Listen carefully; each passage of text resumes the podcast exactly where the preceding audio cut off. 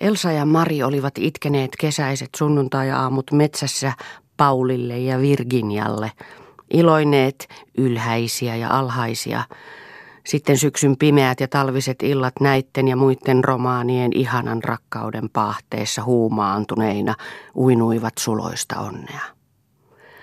Muilla tytöillä ei ollut niin hauska kuin heillä, päättivät he, eikä kukaan ollut niin onnellinen kuin Mari.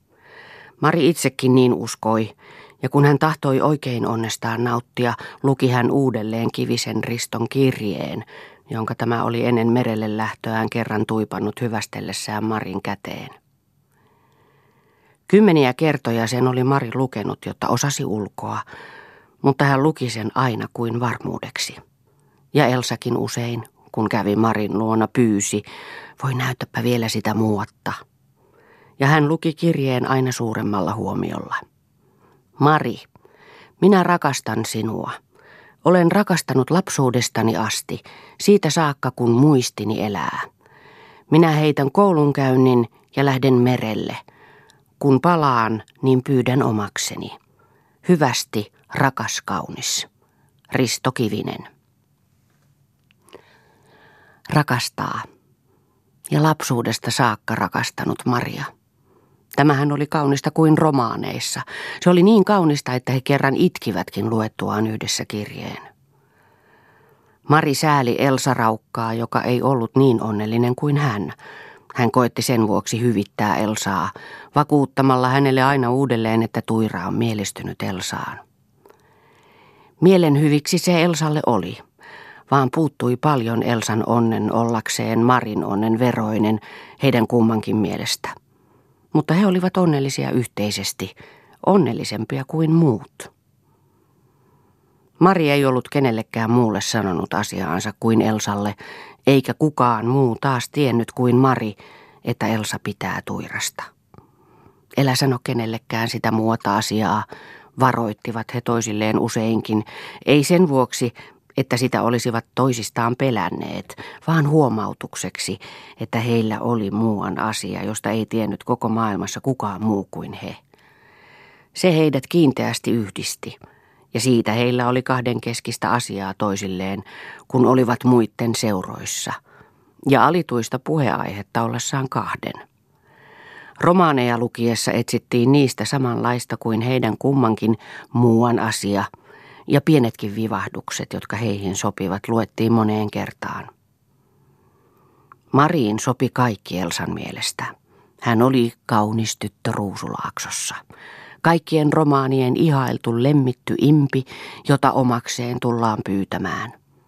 Niin suurta onnea ei Elsa voinut uskoa tapahtuvaksi itselleen, vaan sitä hän kuitenkin kaipaili ja haaveili. Hän uinaili ja ajatteli ikuista kesää – ruskottavaa iltaa, jolloin hän istuisi jossakin synkässä metsässä ja tulisi joku kaunis poika, joka rakastuisi häneen. Etkö sinä sitten enää rakastakaan Tuiraa, kysyi Mari, kun Elsa kertoi kerran haaveitaan heidän kävelemässä ollessaan muutamana talvisena kuutamoiltana. Elsa ei osannut sanoa mitään, eikä ehtinytkään, kun Mari lisäsi – sinä olet petturi ja kavala nainen, jos rakastat ketään muuta kuin Tuiraa, joka sinua rakastaa. Mutta enää minä tiedä, rakastaako Tuira minua. Kaikkihan sen sanovat.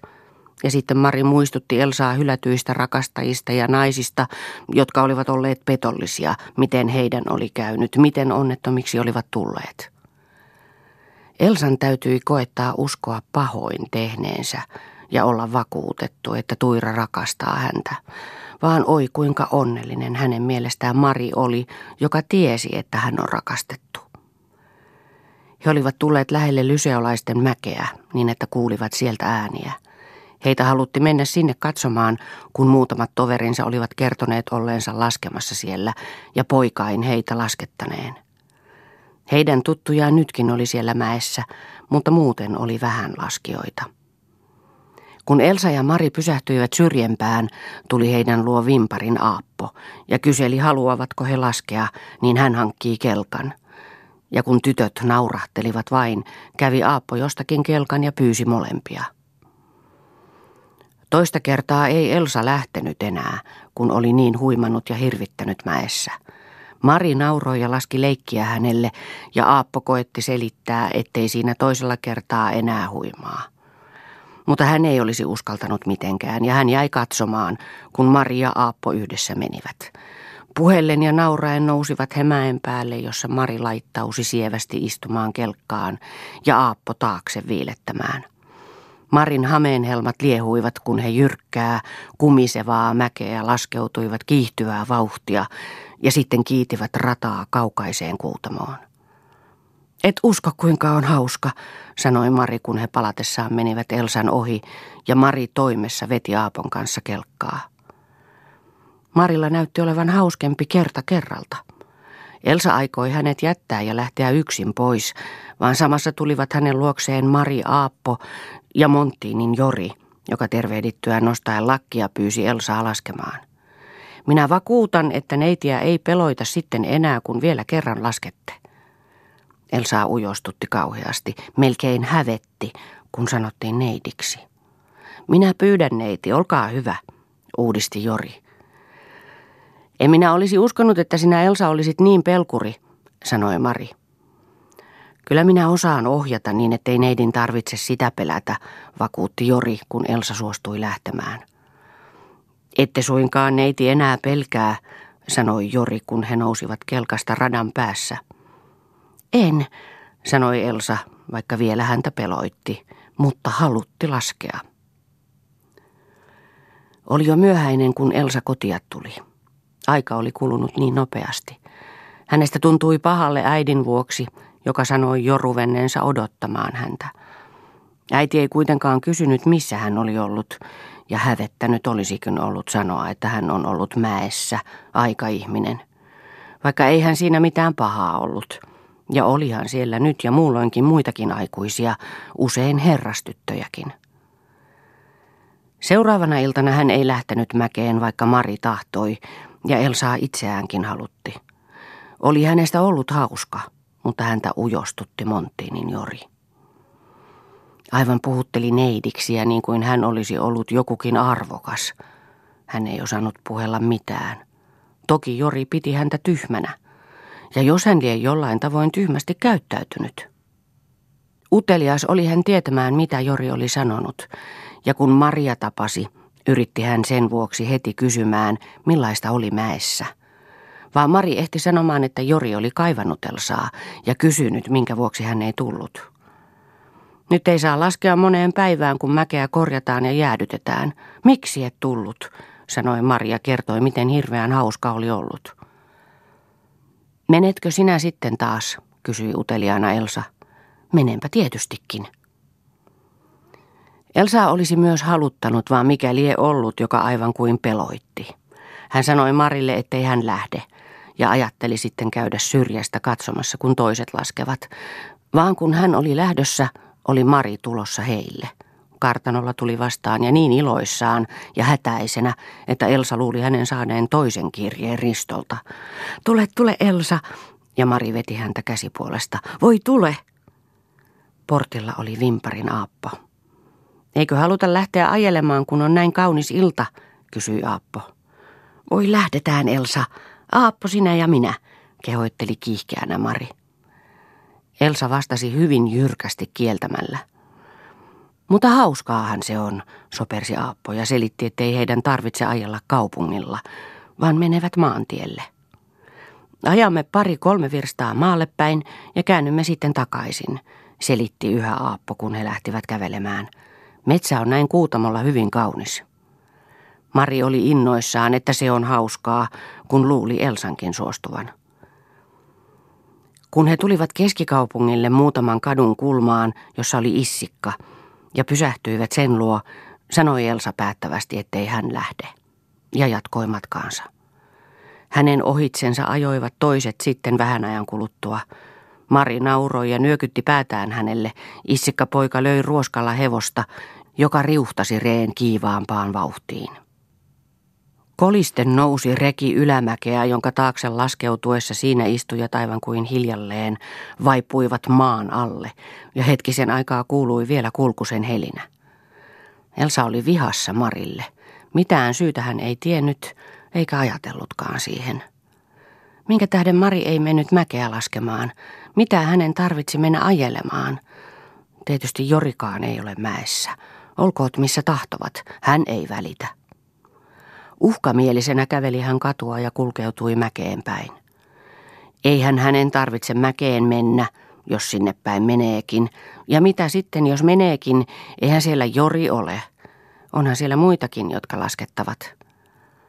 Mutta samassa ei haluttanutkaan mäkeen, kun ajatteli, ettei siellä Jori ole, ja hän kääntyi lähelle tultuaan toisaalle päin. Vastaan tuli joku, joka nosti lakkia, ja silloin vasta huomasi, että se oli Jori. Tuletteko mäestä, neiti? kysyi Jori ja kääntyi hänen matkaansa. En. Tai sitten kyllästyä jo mäenlaskuun heti ensi kerralla. Mistä niin päätätte? Kun ette tullutkaan enää. Minulla ei ollut aikaa. Toverinne sanoi, että te ollut halunnut. Elsa säpsähti. Hän nyt vasta huomasi, että hän oli valehdellut. Ja Jori sai hänet valheesta kiinni. Jori saattoi luulla hänen valehdelleen senkin, ettei hän nyt mäestä tullut. Jos olisi ollut yksin, niin olisi itkenyt. Ette suinkaan kotoanne tule täältä päin, kysyi Jori. Kotoa minä tulen, vaan olen vain kävelemässä. Suvaitsetteko minua seuraksenne? Elsasta oli tämä niin outoa, että hän ei tiennyt oikein mitä vastata ja tuntui niin hankalalta ja vähän peloittavaltakin. Jos haluatte, sanoi hän tietämättä mitä sanoi, sillä hän jo ajatteli, että Jorikin ehkä tahtoo häntä ajelemaan, ja sydän löi kiivaasti. Miten hän viitsisi istua Jorin viereen? Kun samassa ajoi vastaan Issikka, ajatteli hän, että Jori pyytää, ja he lähtevät ajelemaan, ja hän kertoo Aapon ja Marinkin menneen maalle päin, jonne hekin lähtevät ja ajavat heidän ohitsensa. Mutta Jori alkoi puhella muusta – he kulkivat juuri muutaman puiston ohi, ja Jori osoitti, miten se näytti kauniilta huurteisena kuutamossa, ja oli niin hiljainen ja vakava luonteeltaan. Sanotaan talvista luontoa kuolleeksi, vaan minusta se ei ole kuollutta. Kuollut ei ole kaunista, eikä kaunis kuollutta, sanoi hän ja rupesi puhumaan talvisen luonnon kauneudesta ja mahtavuudesta täällä pohjoisessa.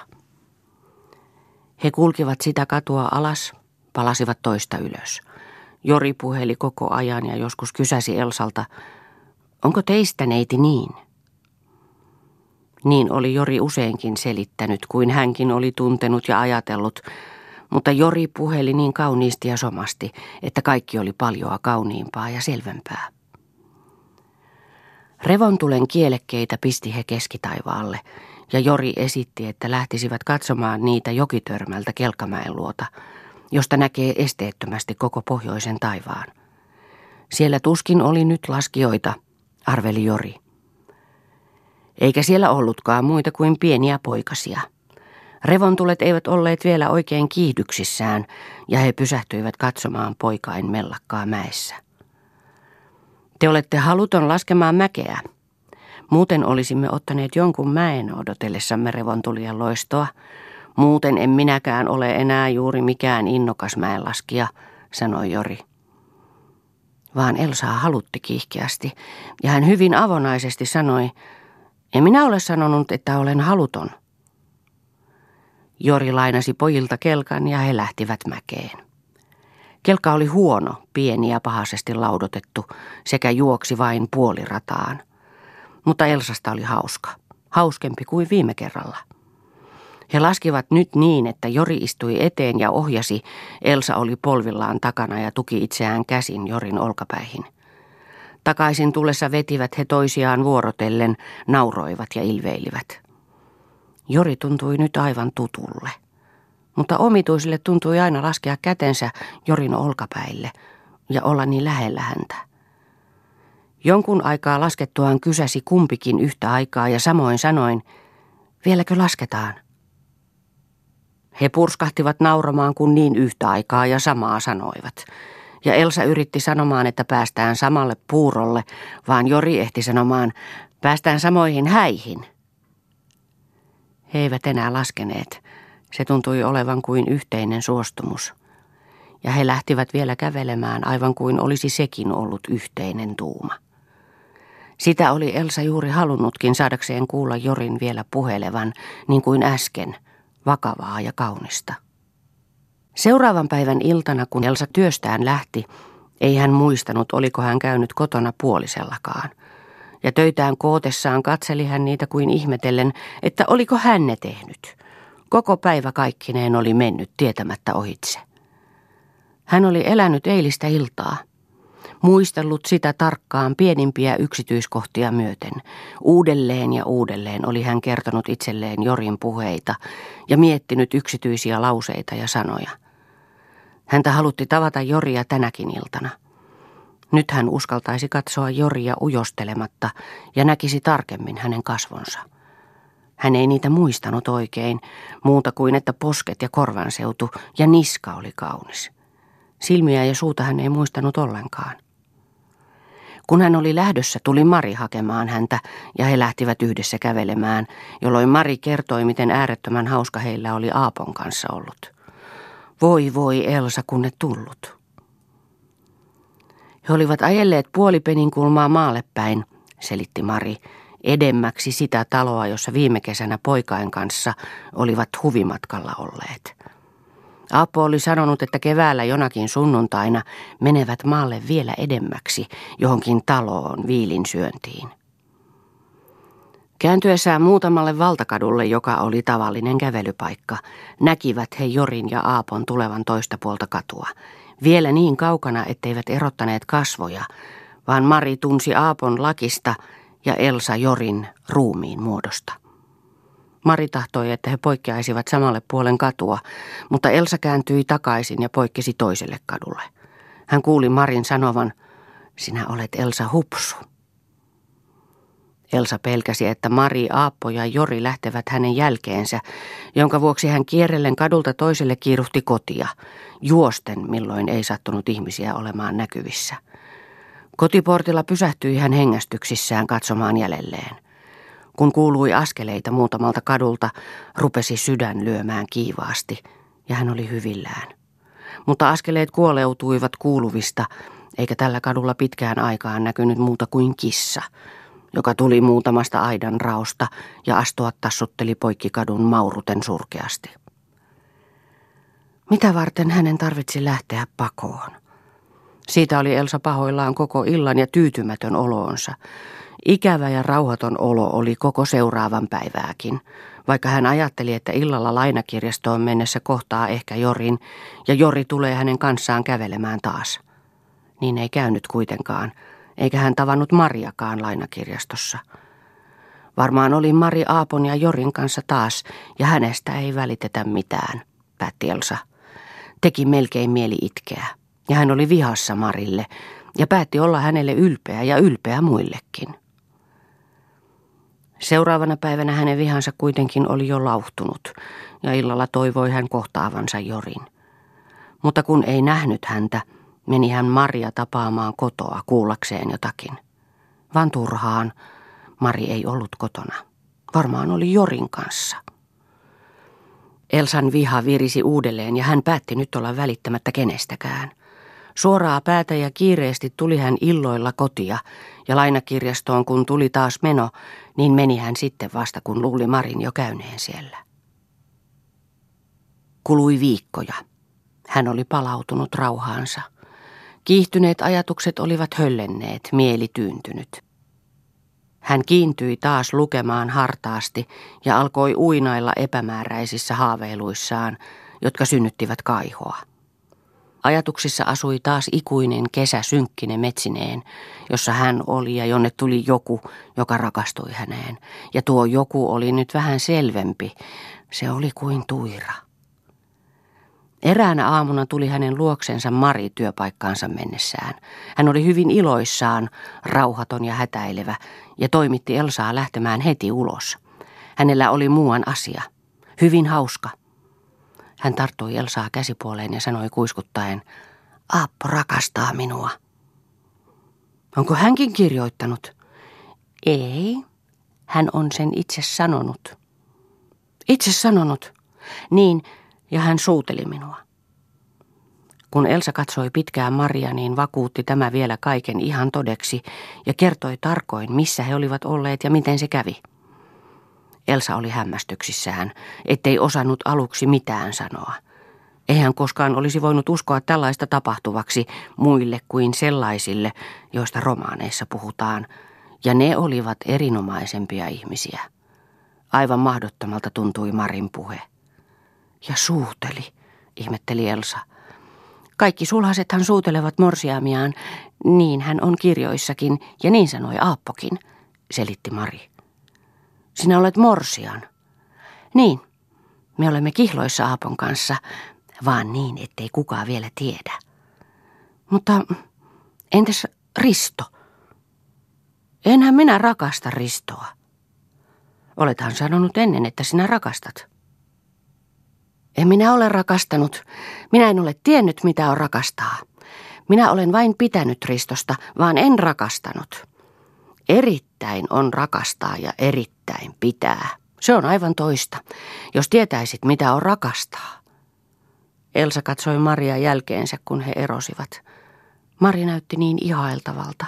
Onnellisuus aivan kuin säteili hänen liikkeistään ja vaatteittensakin poimuista. Jos hänkin olisi ollut niin onnellinen, oikein rakastettu ja saisi oikein rakastaa. Elsa ei ollut Joria tavannut sen jälkeen, kun he tulivat sinuiksi. Jori oli aikonut mennä maalle käymään, jossa sanoi viipyvänsä viikon, ja Elsallakin oli kiireellisiä kotitöitä, joita piti tehdä illat kaiket, ettei olisi muuhun joutanutkaan. Niitä oli hänellä vieläkin, vaan hän jätti ne lepäämään täksi iltaa. Tänä päivänä oli Jori sanonut tulevansa.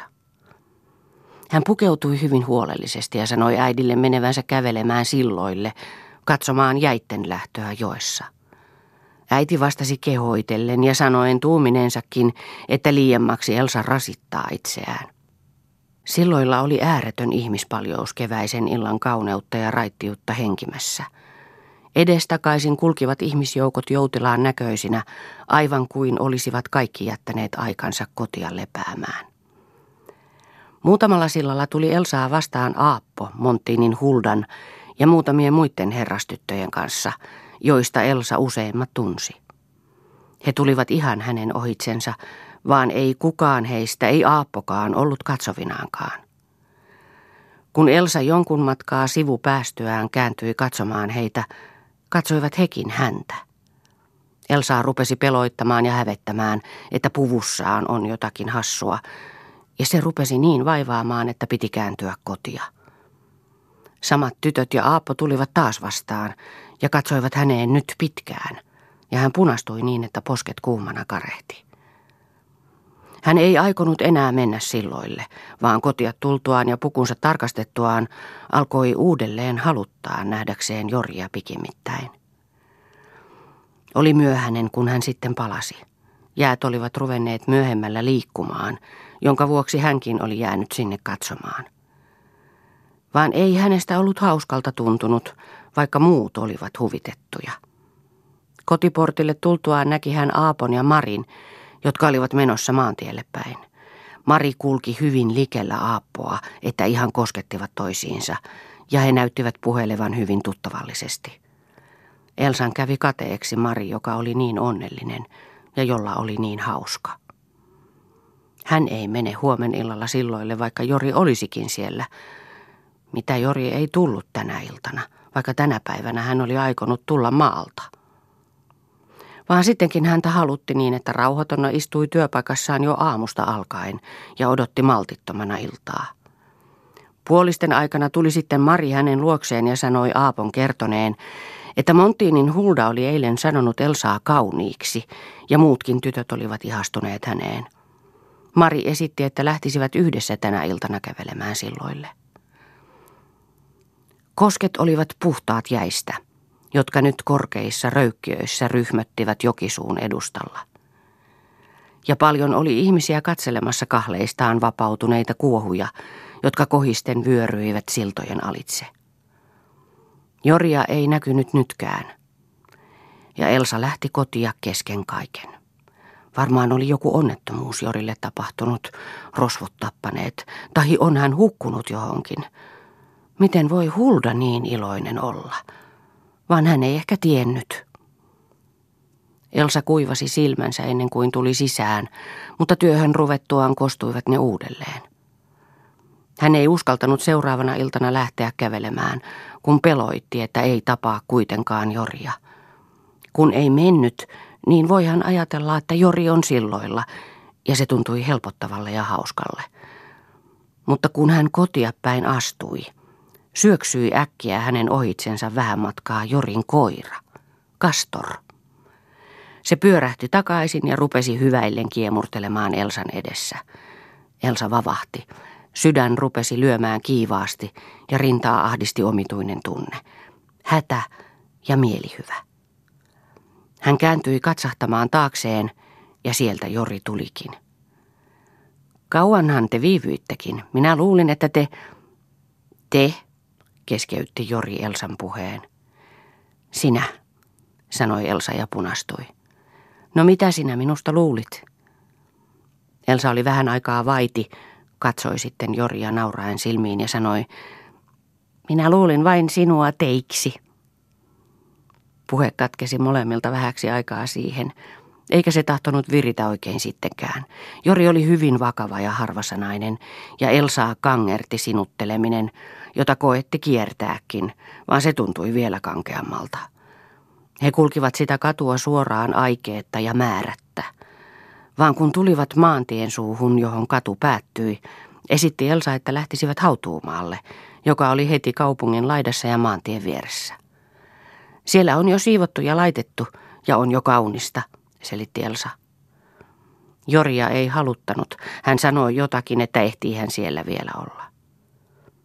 Oletko sinä sairas? kysyi Elsa säikähtäen.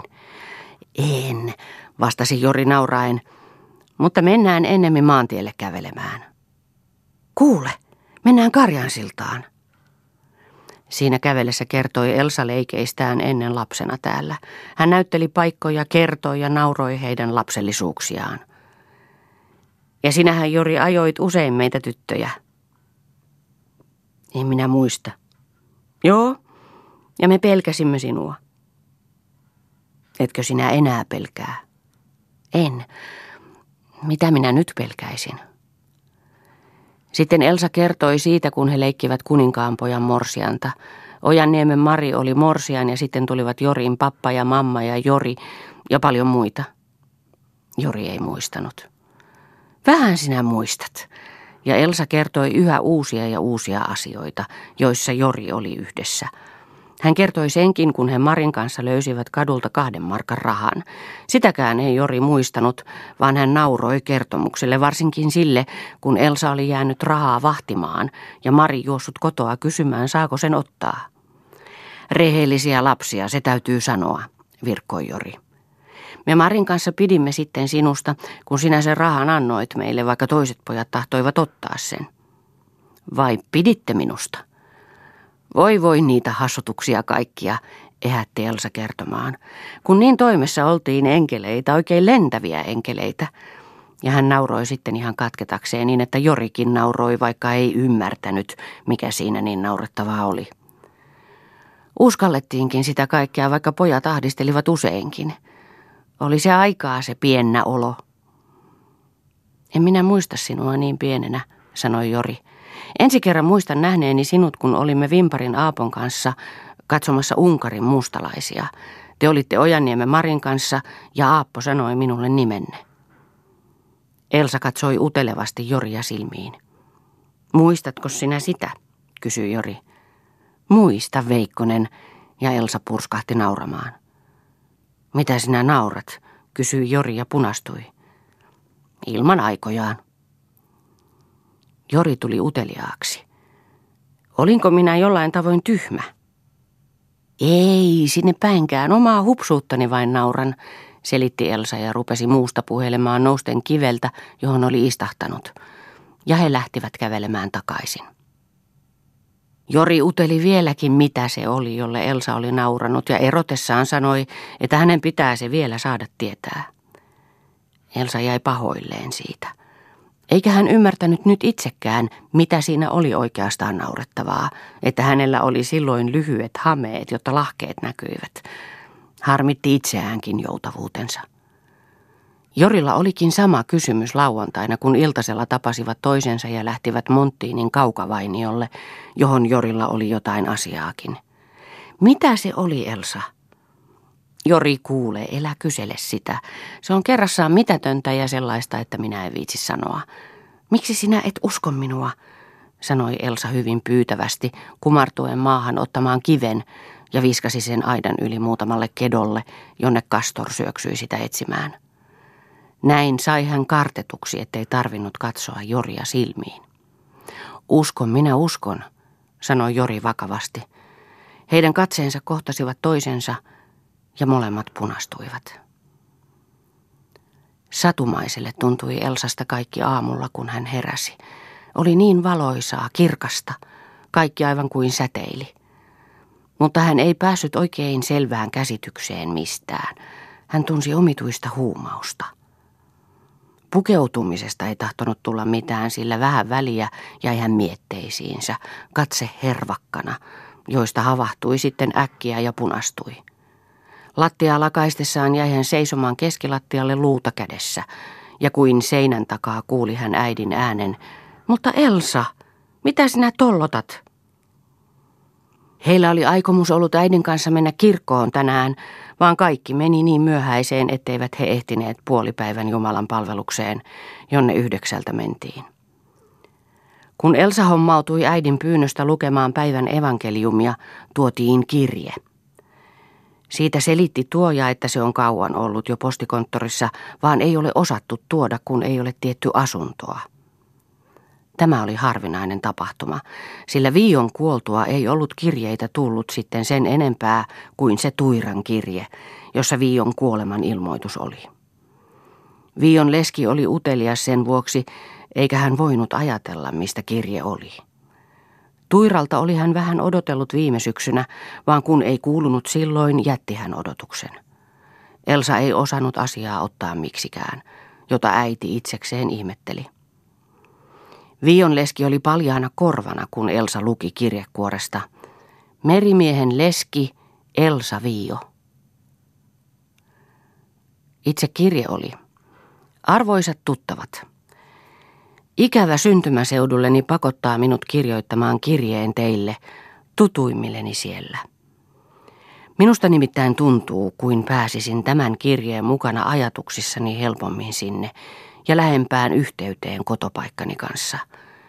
Kun minut ikävä ja uteliaisuus ajoi viimeisen pitkän merillä olon jälkeen käymään kotimaassa, niin luulin, että tulen tyydytetyksi, kun pistäydyn siellä.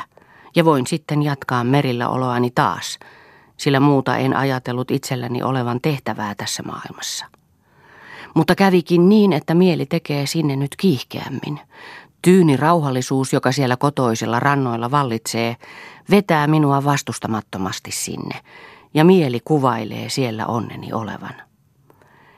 Minä muistan niin selvästi ne rakkaat rannat, selänteet saarineen, kuohuvat kosket uljaine siltoineen, jotka kaikki onnellisuus verhoo. Minä kuulen aallon ystävällisen pilpatuksen päivän kultaamilla rannoilla ja lintujen iloiset viserrykset tutuissa metsissä. Te olette onnellisia. Kaipaustani lievitän sillä, että tulevaan seuraavaan kesään päästyä, minulle varmaan, jos elän, koittaa onnenpäivä, jolloin näen kaiken sen, jota nyt kaipaan. Elkää pahastuko. Toivotan hyvää terveyttä, tuttavanne Erkki Tuira. Olen jo monta kertaa yrittänyt kirjoittamaan, vaan ei siitä ole sen veroista tullut, että olisi viitsinyt lähettää. Tuskin tulee lähetetyksi tämäkään. Elsa laski kirjeen helmaansa ja kääntyi katsomaan ulos ikkunasta. Kadulla seisoi muuan pieni poikanen, Elsan lemmikki, ja tervehti Elsaa. Hän kiipesi korkeille puujaloille ja lähti niillä astua tarpomaan ohi nauraen Elsalle. Elsa ei nähnyt muuta kuin, että siellä jotakin liikkui, eikä enää liikkunut. Hän punastui äkkiä ja katsoi äitiinsä, ja uudelleen punastui ja peittäysi kirjeen taakse, jota oli lukevinaan uudelleen. Jonkun ajan kuluttua vei hän kirjeen piirongin päälle ja silmäsi samassa kuvastimeen. Hän tyyntyi, kun ei mitään nähnyt, jota oli luullut näkyvän, kun huulia poltteli. Mutta sittenkin hän taas luuli, että kyllä äiti näkee, ja sen vuoksi kiiruhti hän ulos ja meni kävelemään. Täällä voi hän koota ajatuksiaan, ja eilisiltainen tapaus selveni mieleen.